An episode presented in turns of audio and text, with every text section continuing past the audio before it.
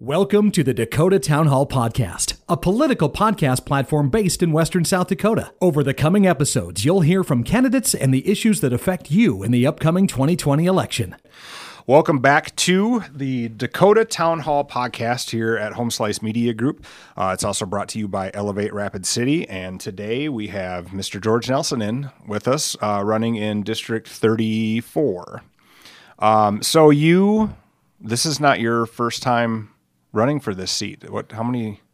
Well, two years ago, I ran for the House seat in District 34. Okay. And this is the Senate, and so it is, uh, yeah, my second time around. Oh, I thought you had ran a few more times than that. Nope. That was, uh, I'm pretty novice as far as running for any office, and and so yeah, technically this is uh, my second time. I watched. Do you mind pulling that microphone into you? Yeah. Just to, and just keep it about right here. um, I watched you at a Cracker Barrel. Must have been the cycle before this, a couple years ago, and boy, you sound like someone who's been running for long. Maybe that's the lawyer in you. You're just good in a room that way. Well, thank you. I I try to present myself well for my clients, and it's a little bit difficult, uh, different and difficult when you have uh, uh, uh, basically it was an arena, not uh, fully occupied, but there were a lot of people in uh, the, the space there at the Western Dakota Tech building, and to uh, get up and pre- present the issues that you think are important for your district. It wasn't all that easy, but at the same time, I had some passion. Yeah, well, I like passion is a good way to put it. You know, uh, it, healthy passion. I think there's a lot of unhealthy passion in politics right now, and it was it's good to see healthy passion. Well, so let's start with the basics here. Why are you running? South Dakota needs a two-party, strong two-party state. Needs a system. We have, you know, a strong Republican Party. Yep. We don't necessarily have a strong Democratic Party, and I, I think it needs to uh, to be strong. It needs to have candidates, and so I put my name on the ballot so that people would have a choice. And it is uh, kind of like a courtroom. You go to the courtroom when only one side has an attorney. Uh, the other side's at a disadvantage. Yeah. You don't, you know, the 12 jurors aren't going to necessarily get the truth. So it's important for uh, the voters in South Dakota to, to hear opposing views. And uh, how's that going to happen? Well, it's going to happen when people run for office. Yeah, I agree with that. Um, that's a great answer, man. There's not it like that's a hard that's the hardest, dumbest question I think we ask, and that's a pretty good answer. Uh, okay, let's get into some topics here that are kind of these are these are the topics we're asking all of the uh, district candidates. Um, so, being a Democrat uh, on this side of the fence, this um, is a little harder to answer in the state at times. But what's your position on the Second Amendment? I, I own guns. We hunt. My wife and I hunt. We uh, have our kids hunt. Not against guns, um in favor of our constitutional rights, but there are extremes. Yeah. And so uh, I'm not an NRA member. My father was, and then he disassociated himself from the NRA decades ago, even before they started taking money from Russia. So Good, good answer. Good line. Oh, I like that. It's it's fun to, when you guys come in and mix it up a little bit. Um, yeah, I, you know, the Second Amendment's a tough one. Like that's probably the seven thousandth time you've been asked that question in a District Thirty Four race, and we have to put it on every question. But Sure.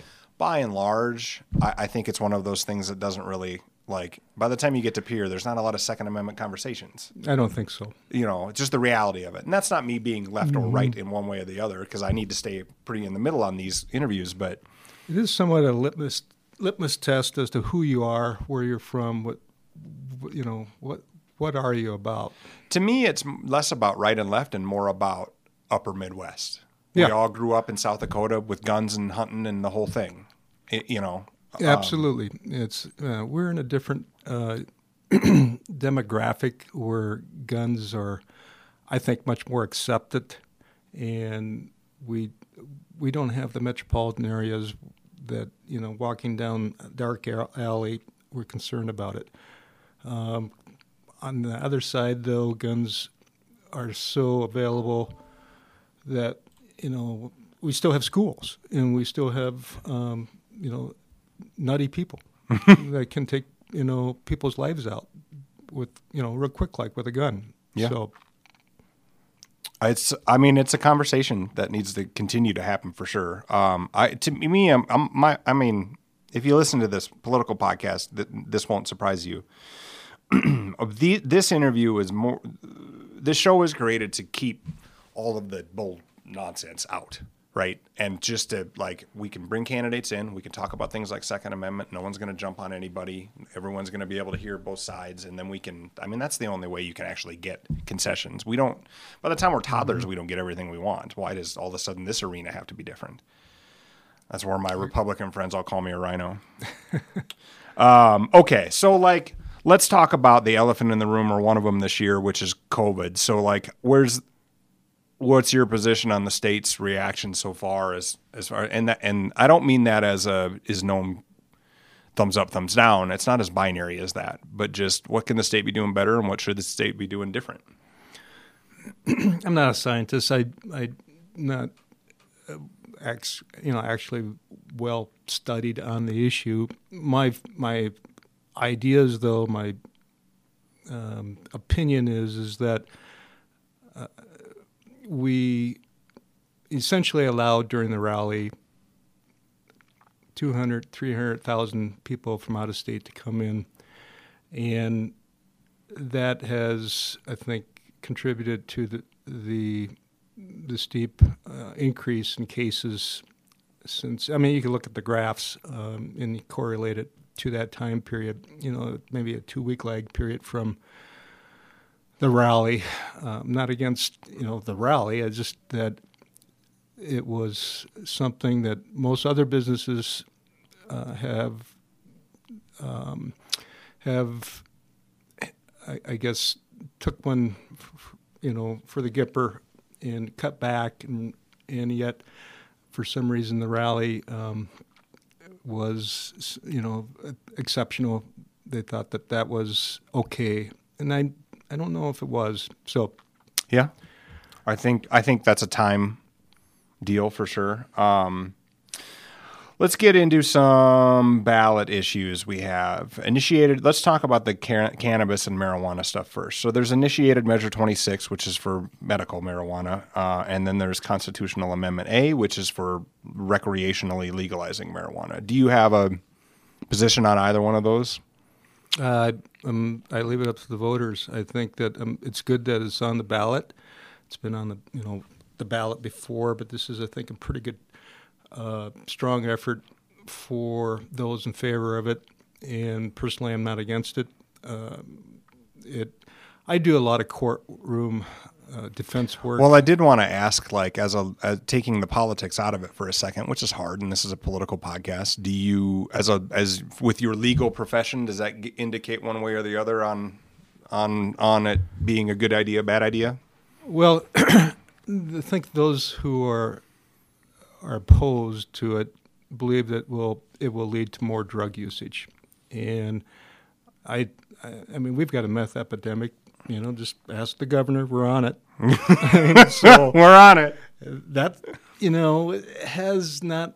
Uh, I think. Uh, uh, I guess per capita or, or statistically, we haven't been able to fight that you know, by limiting our law, or you know, making our laws more uh, stringent, more restrictive on use of uh, controlled substances. I'm not for opening controlled substances, but I think marijuana is an exception. Uh, I used to be a prosecutor, and I don't know how many hundreds of cases I prosecuted, DUI cases. Um, maybe there was one or two that were uh, just related to marijuana use. Sure. Where somebody was under the influence and it, it affected their driving and they got convicted for a DUI. But uh, the the, having that as an alternative for those people who apparently want to self-medicate and escape is so much better than meth. Yes.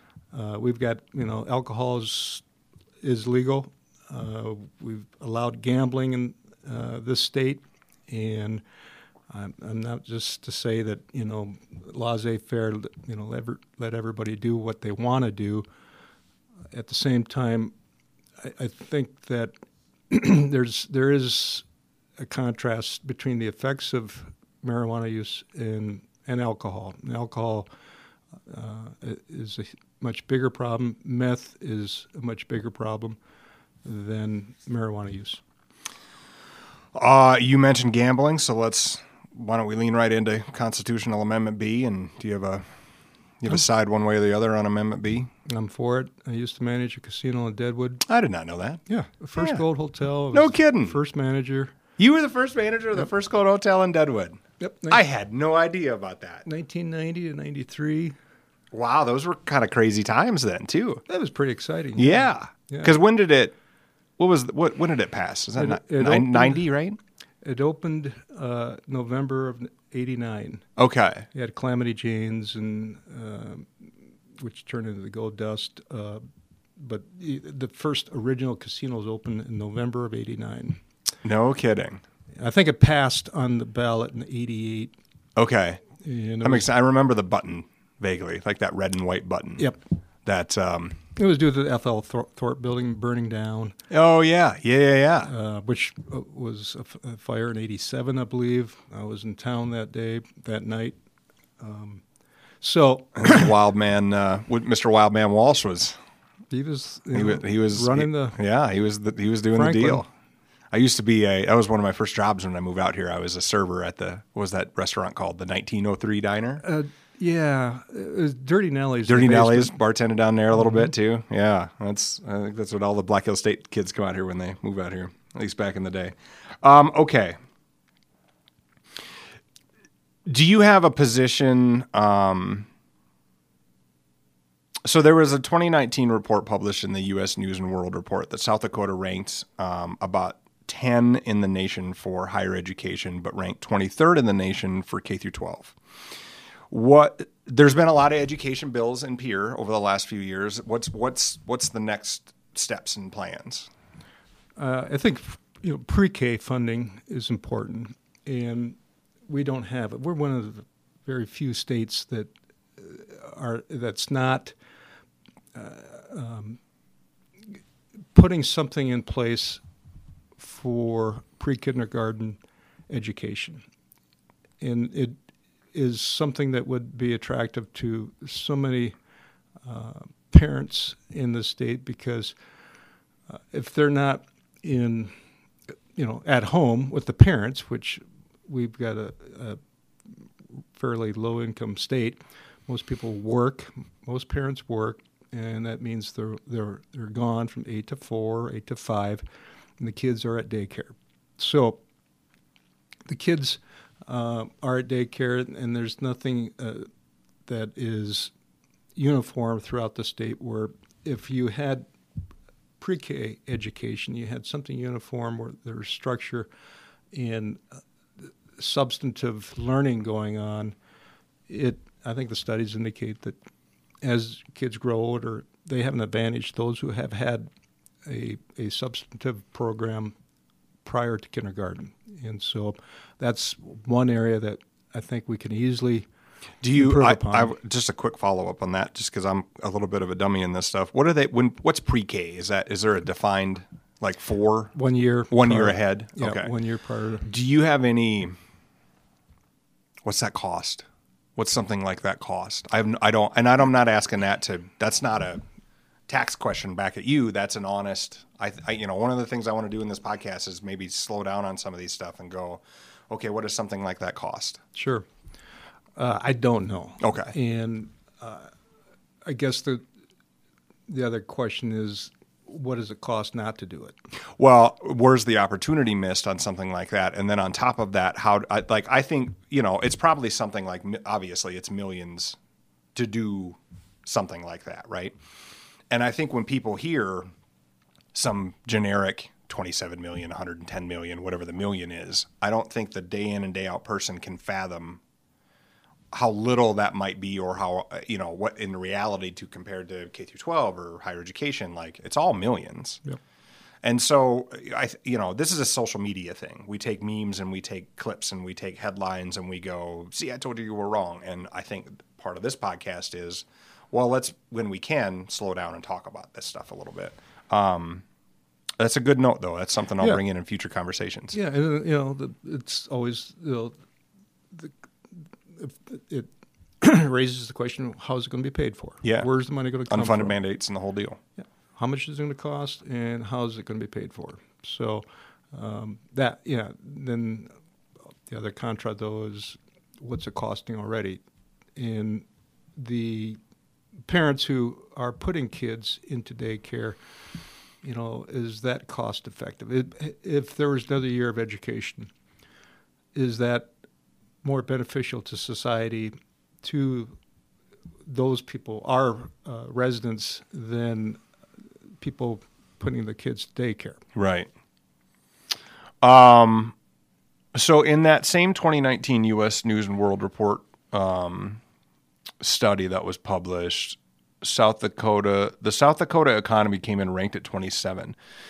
And I don't know how that sits as far as how they define necessarily the economy because I don't have this report sitting in front of me. But just generally speaking on the economy, let's turn this question into a version of this. Like, what's where's our growth coming in the next years in our economy, and then what do we need to be concerned about?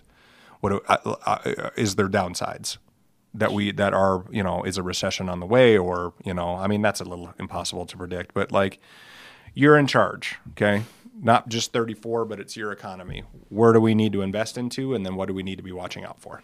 Sure. Um, for District 34, what would be advantageous, I think, for District 34 and Rapid City, if is if we had completed the Heartland Express, uh, the north-south corridor, that thor- thoroughfare from the Canadian border down to Denver, uh, I think would have, and hopefully does, but the timeline is so uncertain in as to why it's not being um, pursued aggressively is beyond me. But that thoroughfare, north south, would give us, uh, put us on uh, an equal footing with Sioux Falls. Yeah, You have a north south corridor in Sioux Falls, I 29, and then the east west, I 90.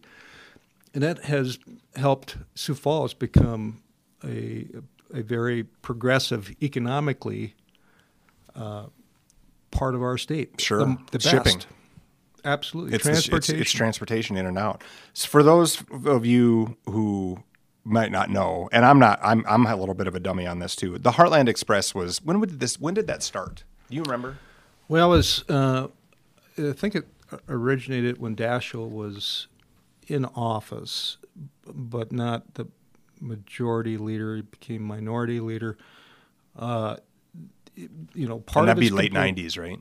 probably late late nineties. Yeah, early 2000s. Yeah, yeah, and and and so we we had some uh, completion. You know, we've got uh, you know Highway 79. Yeah. going south to Hot Springs, and then you that would connect to the interstate up to Sturgis, and then my understanding, you know, you would take Highway 85, pretty much make that into the four lane four lane. up to the North Dakota border, and North Dakota would finish it to the Canadian border, which had we done it, you know, late 1990s, early 2000s, prior to the the boom in the Bakken oil Oh field. my goodness! Imagine that. The What a difference that would have made. because otherwise, it, as it is, or what happened was, I mean, that our highway, secondary highway, got all torn up, and they continue. You know, North Dakota, they put a lot of money in their highway system.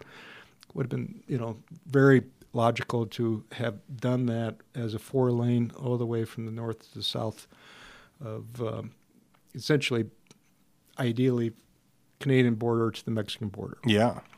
Or at least the Canadian border to Denver. Just connecting, to Denver. connecting, you know, Winnipeg to Denver and a four lane highway going through us. That's not a right left thing. That's just good business. It's economic. Huge. economic development. Uh, the other area, you know, the Medicaid expansion was uh, something that we've really have passed on, unfortunately, but it's not too late. And District 34 has a lot of healthcare workers. We've got a hospital that is nonprofit, and so every week they have they provide um, uncompensated health care. About a million bucks a week on Yeah. the last. I no, that's a that's an unverified source, but I'm on the dartboard there just for because we work with Region or Monument Mm-hmm. as well. You know, um, yeah, it's about a million a week. So it's beyond me as to why, uh, especially my opponent, is not advocating strongly for that, and he works for Monument Health. I don't understand that. It's, uh, I, you know, I can speculate, but I'm, I'm not going to share with you my speculation. Well, and I, this is a speculation-free podcast as much as possible, at least. Yeah. yes. And so, you know, we we foregoing something like that. Two two examples of economic development that I think, well, just Medicaid expansion alone would have meant hundreds of millions of dollars to Rapid City, and you have people working at the hospital that aren't getting the the raises that they should be, uh, despite being in a an industry that is growing and growing and in high demand, and uh, it, it is Oh, they must- educated. It must already be the. I mean, I'm almost sure this is true. The largest West River employer. It is. Okay. Um, you, you took that. Actually, I had a Medicaid expansion question on Oh. here next, so I'm glad you got that for us. Perfect. Um, let's maybe pivot from economy to budget. So where, and I'll ask it a little bluntly, but I know it's not this binary. What needs to be increased and what needs to be trimmed?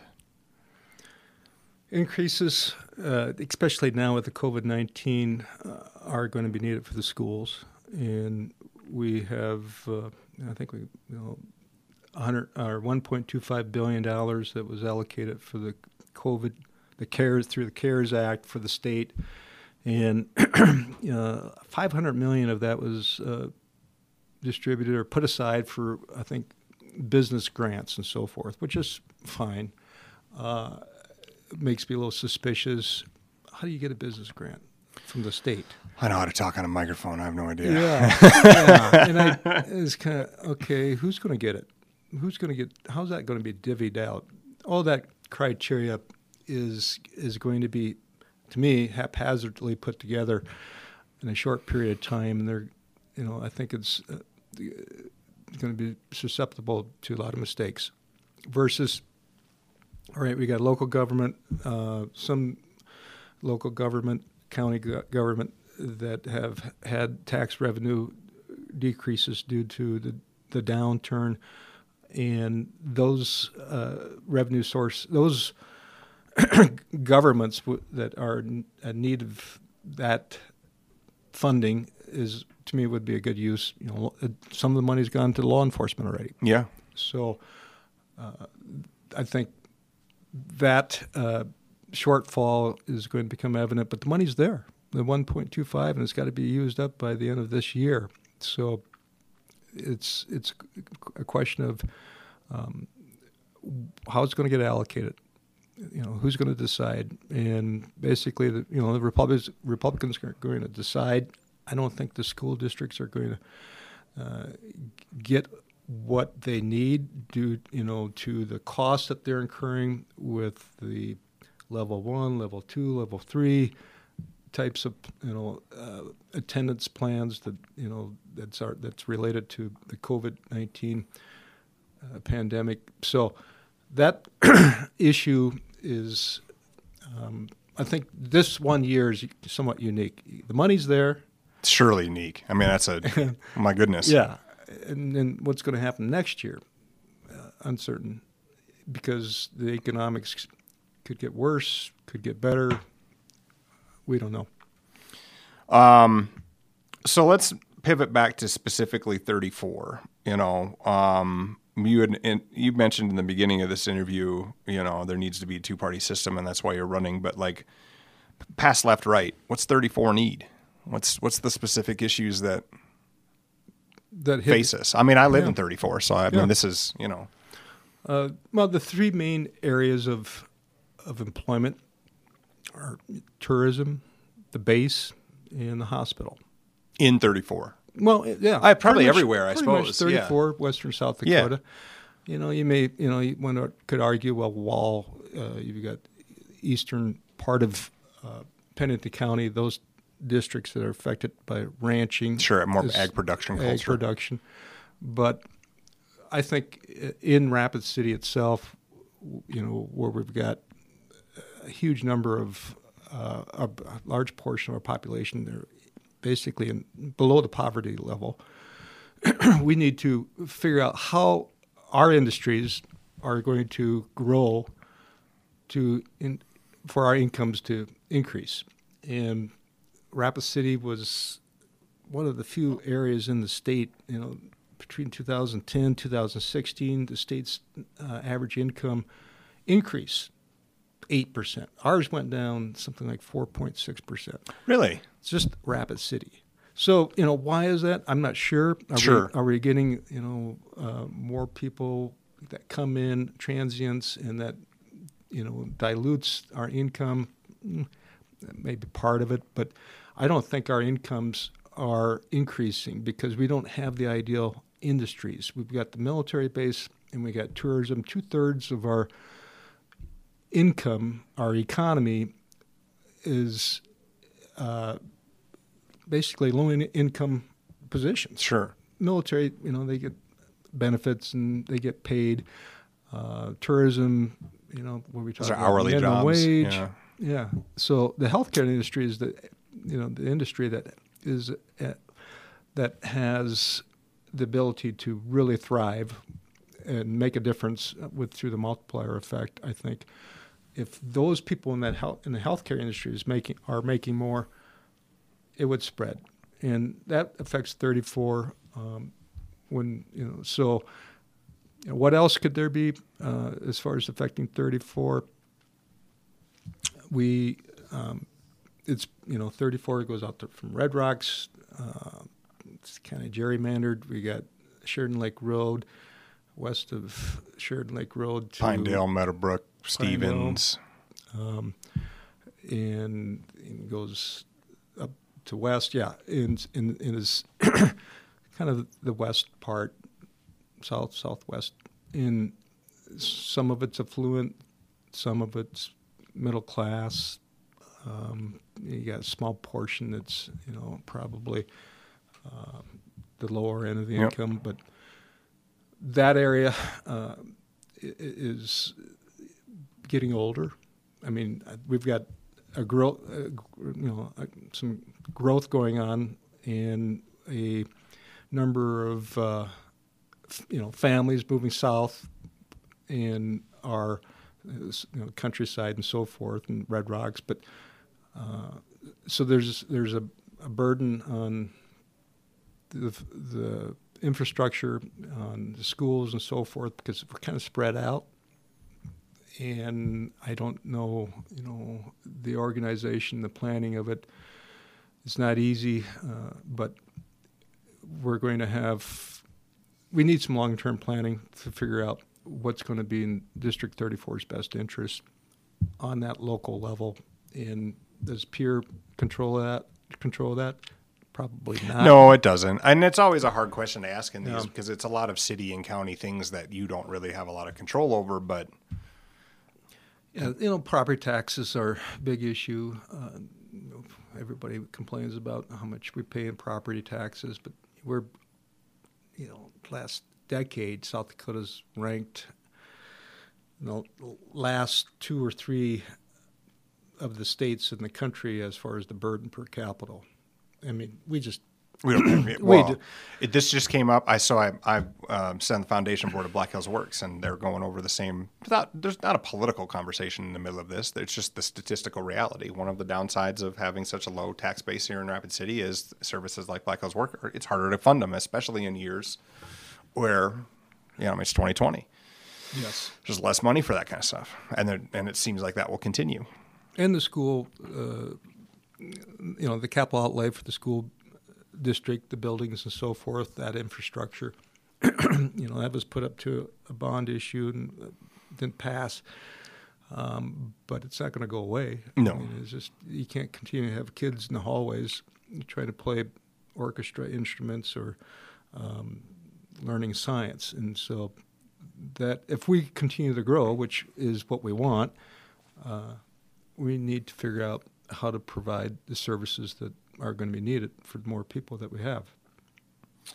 Um, let's do one more. I mean, it's local and it and it's surely not necessarily under Pierre's control. I agree with this, but you know, it's it's a it's a Rapid City issue for sure, and 34 sits in that. So that so there's a lot of talk right now about the homeless people in Rapid City, and that number is growing.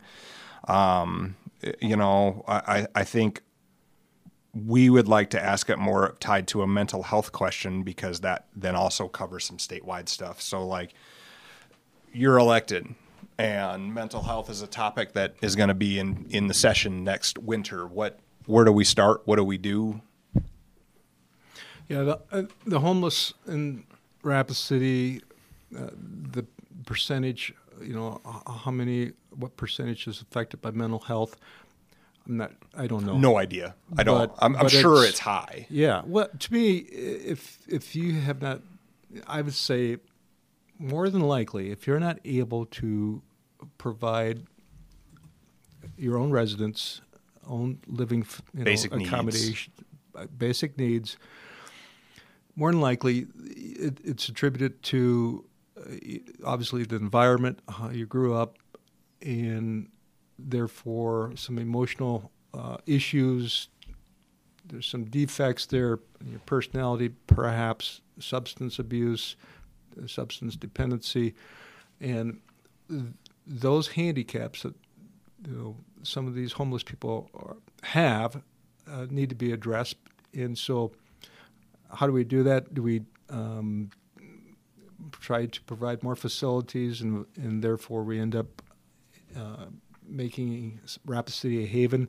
A lot of people are afraid of that, but I think we we are trying to do that responsibly, and and it's to the you know the betterment of everybody when we provide a facility across from the public safety building that is there to uh, for people who have certain criteria that are you know there's hope for some of you know for the you know the people that are admitted there have a de- desire to better themselves and, and they just need a, a stepping stone to provide that uh, I think is uh, out of you know we have to show our humanity and we have to provide it. We have to as a community help those. Um, it, but you know is it a matter of degree? How far do we go with that? Sure. It's it's so it's it's the hardest out of all of these questions. I think it's one of the hardest to solve because it's really talking about two deals. It's empathy, which is required, and I mean I hate to put it this way, but you know dollars and cents, common sense. And there's and there's a fluid line. it, I first came out here in 1990 um, uh, to you know work at the state's attorney's office. The jail was a 60 cell capacity jail, and um, since then we've multiplied that by 10 times. No kidding. Yeah, the, you know, jail capacity is about 600, I believe now. Uh, we built it, and they came.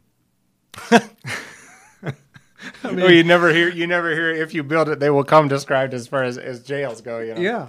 Yeah, it's So, interesting. no, it, it- when we had the capacity, the idea, what I recall, why we wanted to have such a large jail was was to make it self-funding because we would uh, house the those who were inmates from other counties or from the federal system, which we do to a certain degree, but and we'd get paid for it. The county would get paid for it.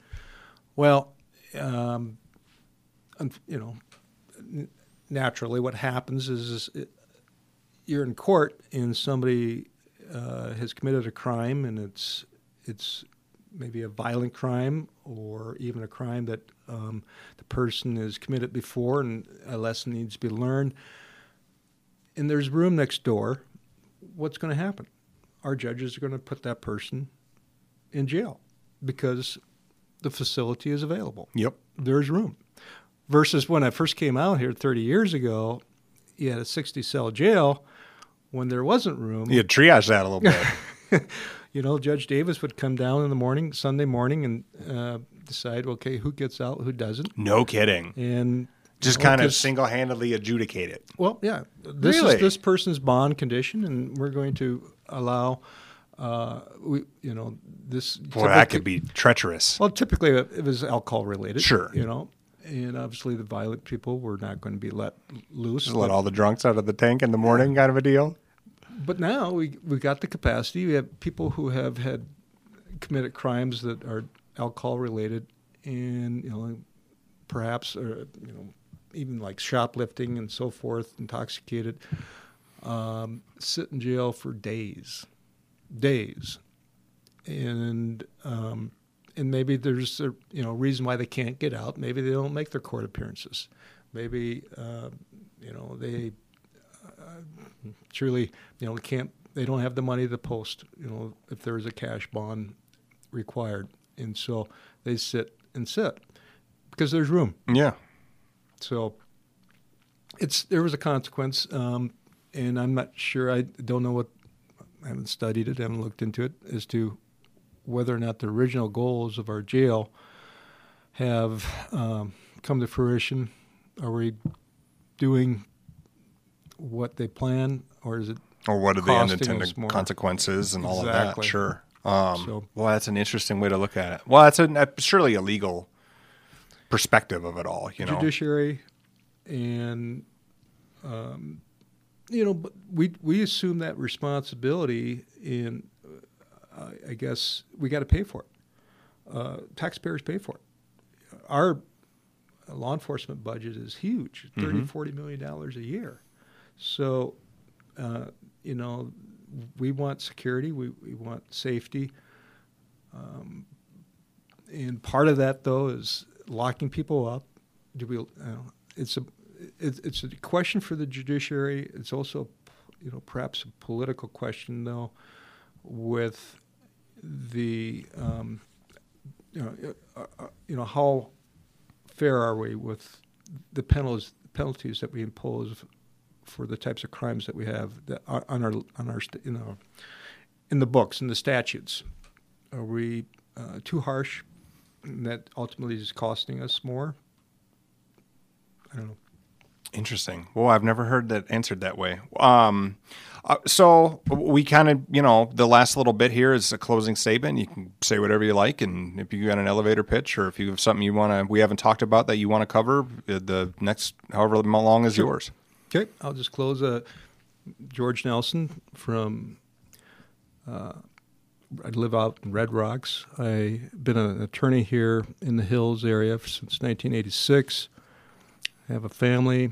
Two of my kids are in college. I have still a uh, our youngest, our son is in high school. He goes to Stevens High School. Came out here to be a, a prosecutor. I was a prosecutor. I went into business as a casino manager. I also became corporate counsel for a public gaming company. I worked for Bruce Lean, uh, Concord Gaming. Did that for a number of years, and then I hung, up my, my shingle to be a uh, sole practitioner attorney, and I've done that since 2000. I think that we here in western South Dakota have the best place in the state to live and keeping the water clean, air clean, uh, our natural resources uh, uncontaminated, our forests uh, used, uh, available to the public. I think those things are important and will pay dividends in the long run. And those are the, the I think, the natural resources, the the that we can get dividends off of in the future by ma- maintaining those, but also the people, our people in, in uh, Rapid City, we're hard workers. We have uh, um, just the uh, you know the, the best setting, and we need to capitalize on where we're at in the state in comparison to what's in between here and Sioux Falls, and we should be, I think, doing what we could or can, and doing more to make it more attractive. And how do we do that? Uh, we we I think improve our educational system. We try to provide for uh, pre-K. We ensure that our environment stays uh, clean and safeguarded. I think those things for Western South Dakota are important, and you know, like most other, other parts of the state. But if we, we if we can do that, I think we'll ensure a better future for everybody. Mr. George Nelson, thank you for coming on. I would like to say too before we sign off, um, there are races. We're trying to do as many of these interviews as we can, and I really admire the way both sides of this have a level of civility for each other. That doesn't mean you don't disagree on a wild array of issues, but I I compliment 34 on both sides on their ability to make it not a plague on both houses. We haven't had the forums that we did two years ago because of the COVID 19. Uh, but you know, even two years ago, both parties I thought were, I think, very professional. I agree. Trying to present their their positions, and that's carried over. Unlike what we may see nationwide. Oh you know, nationwide, nothing. We're in other districts, yeah. not that far away from us. No, and, you know, and so no, I, I appreciate that. Yeah, no, yeah. that's that means a lot. Um, yeah, this that's personally to me, but yeah. It's how things get better. Yeah. You know what I mean? That's how actual things get done. Dusty was sitting in that chair last week and he had a good line about it. I'm not trying to win. I'm trying to solve problems. And I know that's a line. It's and it's a campaign year, but man, that resonated. It yep. really did. And I think he's sincere. Yeah, I think he means it. Absolutely. So, you know. Yeah, I hope most politicians. I mean, it's easy in his race when you're going to win by seven thousand percent. You know what I mean? I get, I get that you can do that in those cases, but it's still nice you know, no one had to. You know what I mean? Like you guys exactly. are, are, get along pretty well. You don't have to. You know what mm-hmm. I mean? I, I, appreciate that. Mr. George Nelson, he is uh, the Democratic candidate for District 34 Senate, and uh, you can listen to more of these. Just search for Dakota Town Hall on your favorite podcast player. Uh, you can also go to homesliceaudio.com, and thank you again for Elevate Rapid City for uh, supporting this podcast as well. And we'll see you guys on the next episode. Oh, do you want me to do a byline here? I then? do, but I'd like you or, to